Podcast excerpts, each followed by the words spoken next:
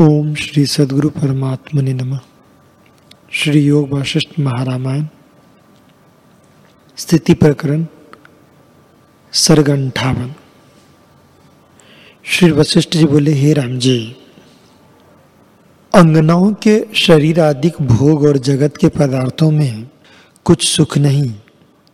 ज्ञानवानों को ये पदार्थ तुच्छ भासते हैं। वे इसमें आस्था नहीं करते। तो फिर पदार्थ की इच्छा करे। इन भोग ऐश्वर्य पदार्थों से मूड असाधु संतोष पाते हैं। पर जो ज्ञानवान साधु हैं, वे इनमें प्रीति नहीं करते। जो कृपन अज्ञानी हैं, उनको भोग ही सरस है, पर भोग आदि अंत और मध्य में दुख रूप है। जो पुरुष इनमें आस्था करते हैं वे गर्दभ और नीच पशु हैं। हे राम जी स्त्री, रक्त, मांस और अस्थि आदि से पूर्ण है। जो इसको पाकर संतुष्ट होते हैं, वे सियार हैं, मनुष्य नहीं। जो ज्ञानवान हैं, वे जगत के पदार्थों में प्रीति नहीं करते। पृथ्वी सर्व मृतिका वृक्ष काष्ट देह, मांस और पर्वत पाषाण रूप हैं। पाताल अध है और आकाश ऊर्ध है। सो दिशाओं से व्यापा है। सर्व विश्व पाँच भौतिक रूप है। इसमें तो अपूर्व सुख कोई नहीं, जिसमें ज्ञानवान प्रीति करे।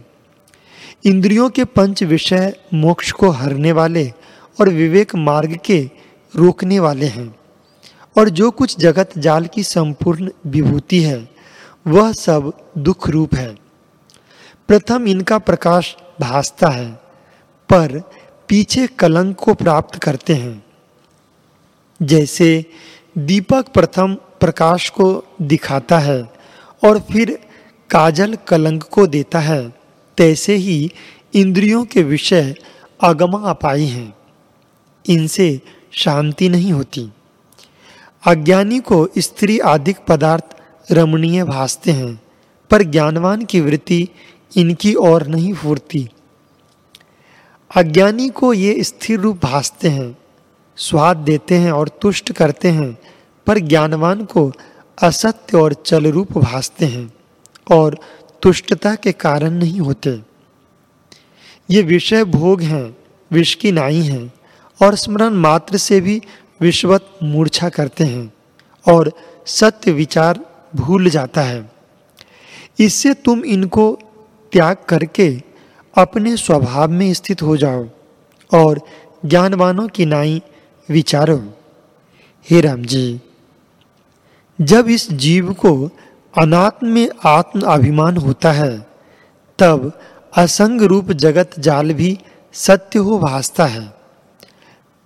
ब्रह्मा को भी वासना के वश से कल्प देह का संयोग होता है।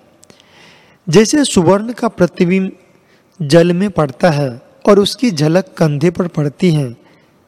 पर कंधे से सुवर्ण का कुछ संयोग नहीं होता। तैसे ही ब्रह्म का संयोग देह से वास्तव कुछ नहीं, कल्पना मात्र देह है। राम जी ने पूछा, हे महामते, आत्मा विरंची के पद को प्राप्त होकर फिर यह सघन रूप जगत कैसे रचते हैं? वह क्रम से कहिए। वशिष्ठ जी बोले, हे राम जी, जब प्रथम ब्रह्मा उत्पन्न हुए, तब जैसे गर्भ से बालक उपजता है, तैसे ही उपजकर बारंबार इस शब्द का उच्चार किया कि ब्रह्म ब्रह्म। इस कारण इसको ब्रह्मा कहते हैं। फिर संकल्प जाल रूप और कल्पित आकार मन हो आया। उस मन ने संकल्प लक्ष्मी फैलाई। प्रथम संकल्प से माया उपजती है, फिर तेज अग्नि के चक्रवत फूरने लगा और उससे बड़ा आकार हो गया। फिर वह ज्वाला की नाई, सुवर्ण, लता रूप, बड़ी जटा संयुक्त, प्रकाश को धारे और शरीर, मन संयुक्त सूर्य रूप होकर स्थित हुआ और अपने समान आकार, बड़े प्रकाश संयुक्त कल्पा और ज्वाला का मंडल आकाश के मध्य स्थित हुआ। अग्नि रूप और जिसके अग्नि ही अंग हैं। हे महाबुद्धिमान राम जी इस प्रकार तो ब्रह्मा से सूर्य हुए हैं और दूसरी जो तेज किरणें फूटती हैं, वे आकाश में तारागण बिंब पर आरूढ़ फिरते हैं। फिर जो जो वह संकल्प करता गया त्यों त्यों तत्काल ही सिद्ध होकर भासने लगा। इसी प्रकार आगे जगत रचा। जिस प्रकार इस सृष्टि में ब्रह्मा रचता है, उसी प्रकार और सृष्टि में रचते हैं। प्रथम प्रजापति, फिर काल कलना, नक्षत्र और तारागण, फिर देवता, दैत्य, मनुष्य, नाग, गंधर्व, यक्ष, नदियाँ, समुद्र, पर्वत सब इसी प्रकार कल्पे हैं, और जैसे समुद्र में तरंग कल्पित होते हैं, तैसे ही सिद्ध रच के उनके कर्म रचे हैं। वे भी शुभ संकल्प रूप हैं। जैसा संकल्प करें, वही सिद्ध होकर भासने लगे। और इसी प्रकार फिर भूत और ताड़ागन उत्पन्न किए और उन्होंने और उत्पन्न किए। तब ब्रह्मा जी ने वेद उत्पन्न किया और जीवों के नाम आचार, कर्म, वृत्ति बनाए और जगत मर्यादा के लिए नीति रूप स्त्री को रचा। इसी प्रकार ब्रह्म की माया ब्रह्म रूप से बड़े शरीर धर रही है। आगे सृष्टि का विस्तार है। लोक और लोकपालों के क्रम किए हैं और सुमेरु और पृथ्वी के मध्य दसों दिशा रचकर सुख मृत्यु, राग, द्वेष प्रकट किए। इस प्रकार संपूर्ण जगत त्रिगुण रूप ब्रह्मा जी ने रचा और जैसे उसने रचा है, तैसे ही स्थित है। यह जो कुछ संपूर्ण दृश्य भासता है, वह सब माया मात्र है। हे राम जी, इस प्रकार जगत का क्रम हुआ है। संकल्प रूप संसार बड़ा स्थित होकर अज्ञान से भासता है। यह संकल्प से रचा है। संकल्प के वश से जगत की क्रिया फैलाता है। संकल्प वश से दैव नीति होकर स्थित हुआ और सब ब्रह्मा के संकल्प में स्थित है। जब उसका संकल्प निर्वाण होता है, तब जगत भी लय हो जाता है। एक समय ब्रह्मा जी पद्मासन धर बैठे थे। और विचारने लगे कि यह जगत मन के संकल्प का फूरना मात्र है। मन के फूरने से उपज आता है और नाना प्रकार के विचार, संयुक्त व्यवहार, इंद्र, उपेंद्र, मनुष्य, दैत्य, समुद्र, पर्वत, पाताल, पृथ्वी से लेकर सर्व जगत जाल माया मात्र और बड़ा फैल रहा है। इसलिए अब मैं इससे निवृत्त हूँ।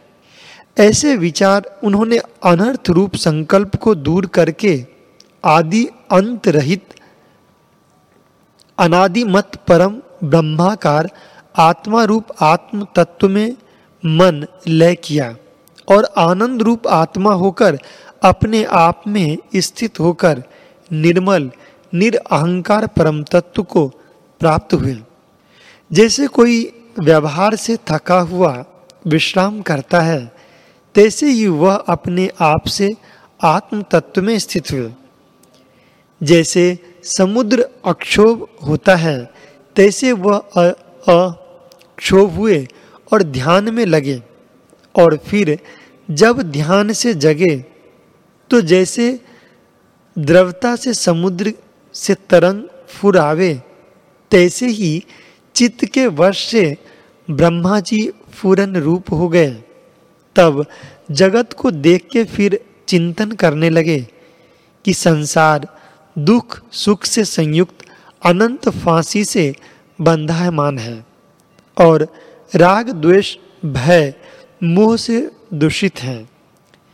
हे राम जी, इस प्रकार जीवों को देख के ब्रह्मा जी को दया उपजी तो अध्यात्म ज्ञान से संपन्न वे उपनिषद और वेदांत प्रकट किए और बड़े अर्थ संयुक्त नाना प्रकार के शास्त्र रचे।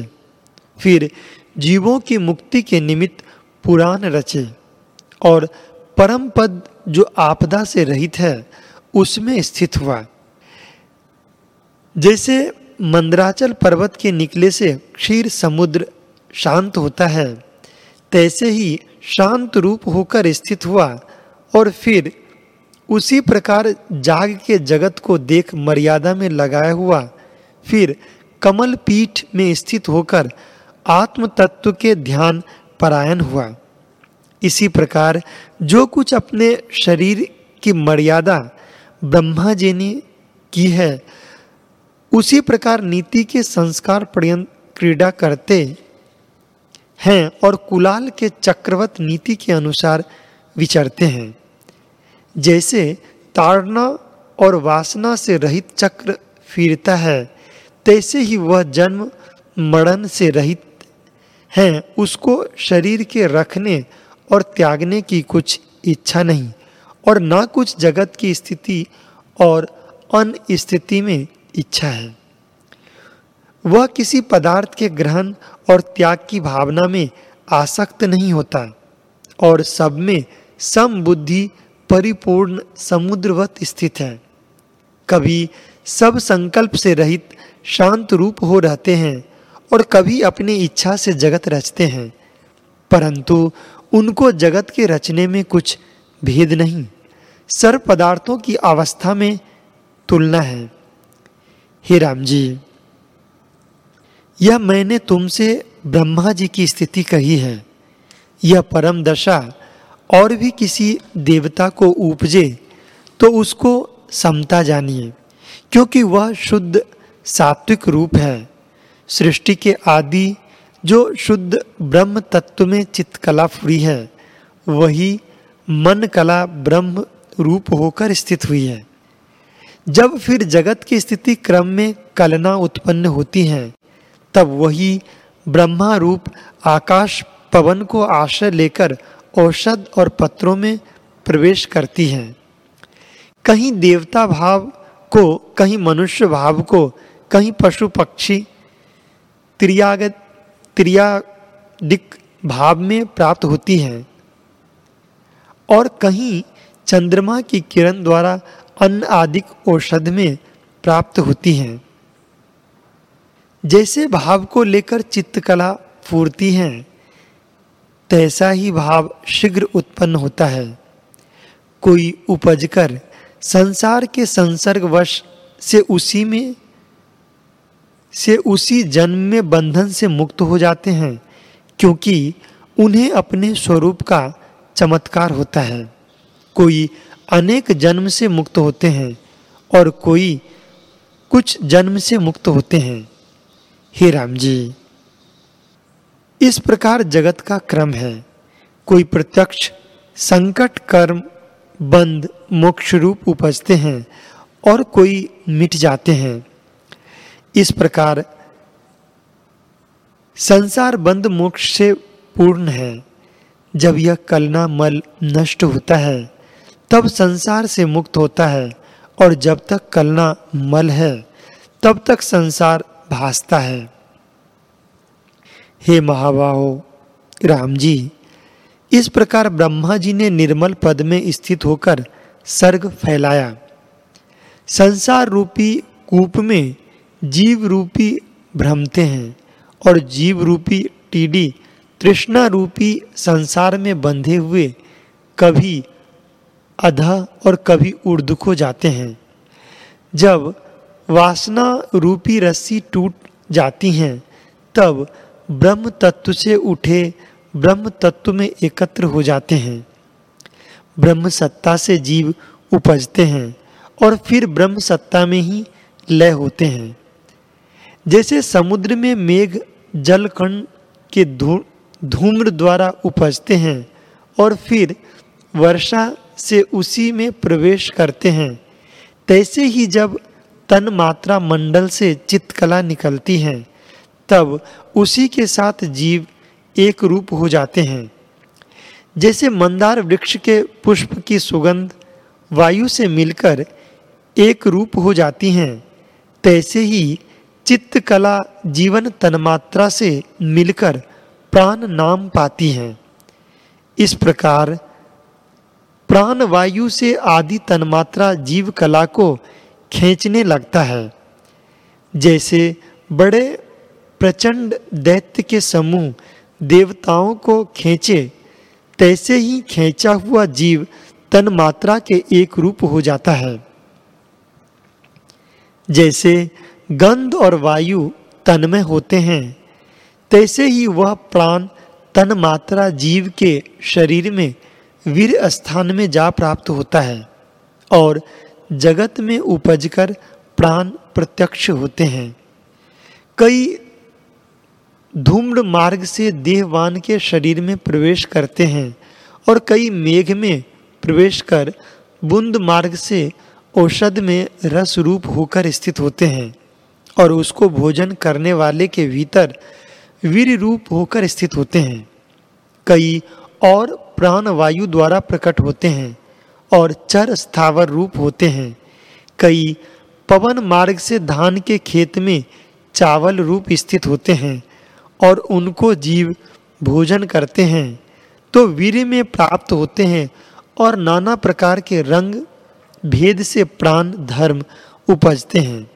और कोई उपजने मात्र से जीव को परंपरा तन्मात्रा से वेष्टित, जब तक चंद्रमा उदय नहीं हुआ, आकाश में स्थित होते हैं। और जब चंद्रमा उदय होता है, तब उसका रस जो शीतल किरणों और श्वेत क्षीर समुद्रवत है। उसमें जा प्राप्त होते हैं और उसके अंतर्गत होकर पात्र औषध में स्थित होते हैं। जैसे कमल पर भवरे आस्थित होते हैं, तैसे ही औषध में जाकर जीव स्थित होते हैं। जैसे कमल पर भवरे आस्थित होते हैं, तैसे ही औषध में जाकर जीव स्थित होते हैं और फल में स्वाद रूप होकर स्थित होते हैं। जैसे गन्ना रस से पूर्ण होता है, तैसे ही जीव से औषध और फल पूर्ण हो जाते हैं। जैसे दूध से स्तन पूर्ण होते हैं, तैसे ही जीव से फल पूर्ण होते हैं।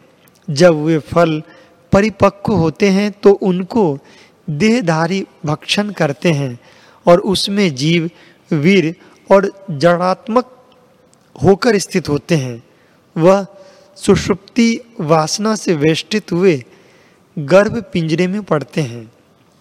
हे राम जी, जैसे मृतिका में घट आदि काष्ट में अग्नि और दूध में घृत सदा रहता है, तैसे ही वीर में जीव रहता है। इस प्रकार परमात्मा महेश रूप से जीव की परंपरा उपजती है। वायु, धूम्र, औषध, प्राण, चंद्रमा की किरण इत्यादि अनेक मार्ग से जीव उपजते हैं, जो उपजने से आत्मसत्ता से अप्रमादी रहते हैं और जिनको अपना स्वरूप विस्मरण नहीं होता, वे शुद्ध सात्विकी हैं और महा उदारवान, व्यवहारवान होते हैं और जिनको उपजना, विस्मरण हो जाता है और फिर उसी शरीर में आत्मा का साक्षात्कार होता है।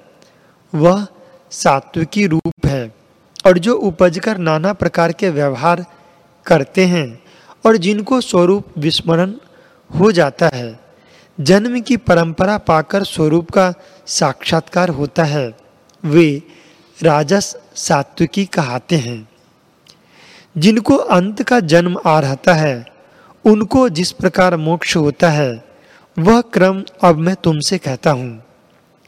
हे राम जी, उपजने मात्र से जो अप्रमादी हुए हैं, वे शुद्ध सात्विकी हैं, और जो कभी किसी जन्म में मोक्ष हुए हैं, वे राजसी सात्विकी हैं।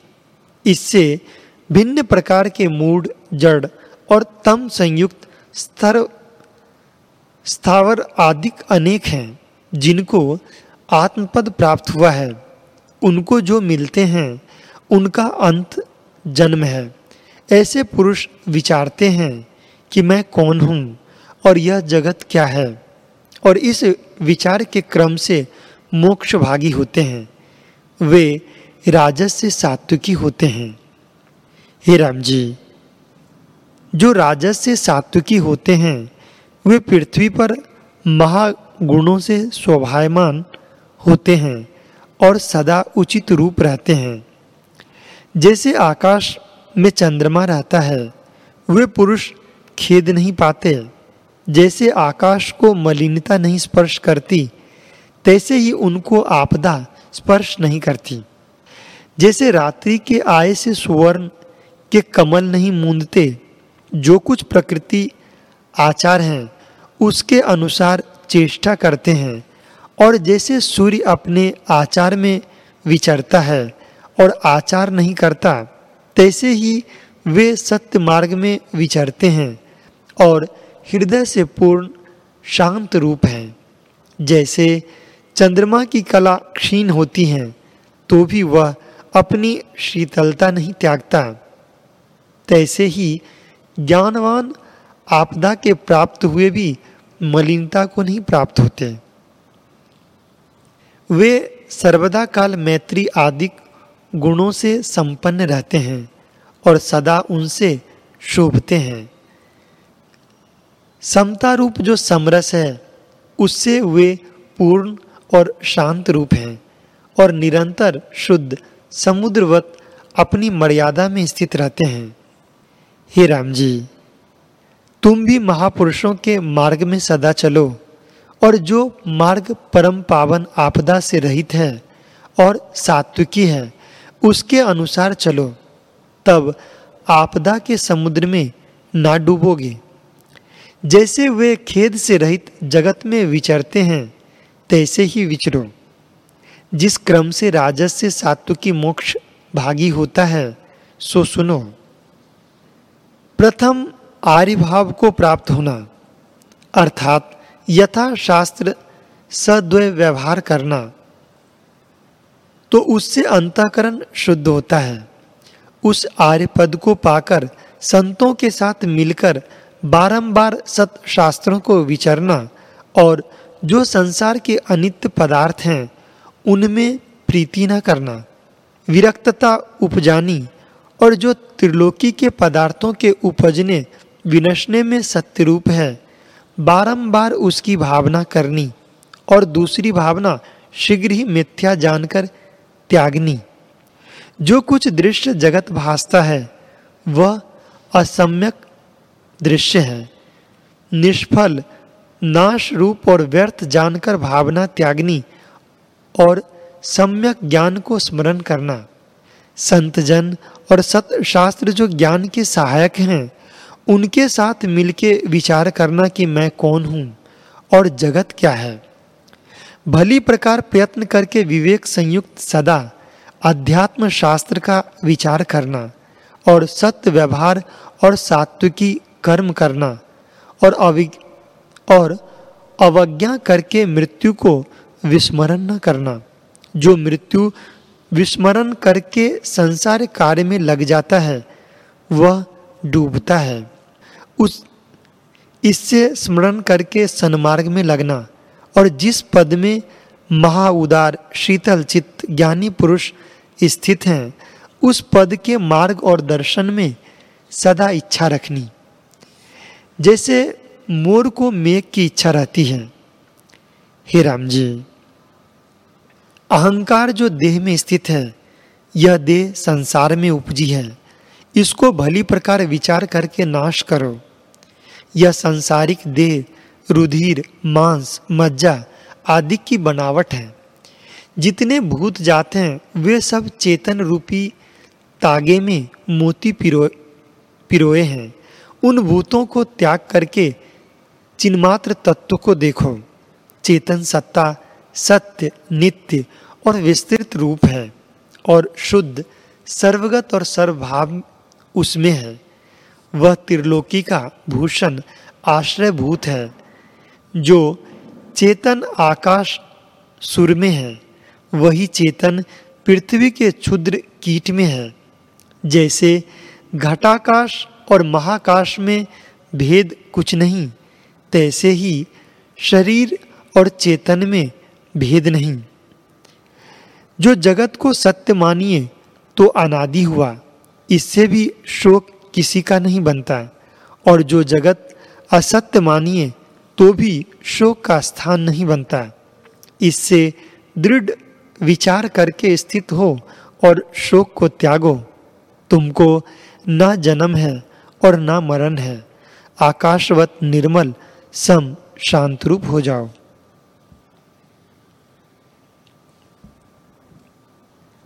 हरि ओ।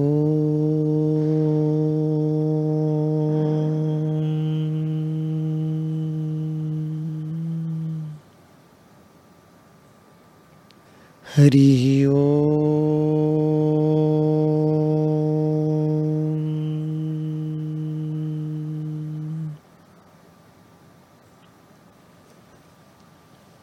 हरि ॐ